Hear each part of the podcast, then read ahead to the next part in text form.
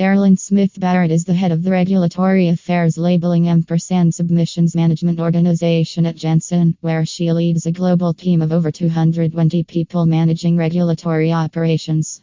Carolyn Smith Barrett is passionate about mentoring, with focus on helping others make career decisions that will help them reach their personal and professional goals, while also developing their own leadership skills.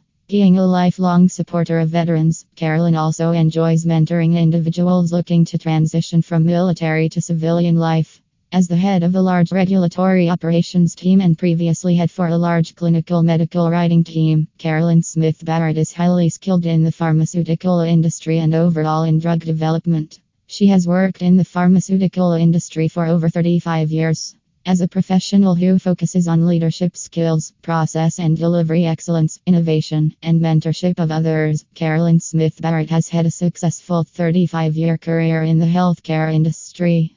She has many years of experience leading large organizations to be effective, efficient, and successful.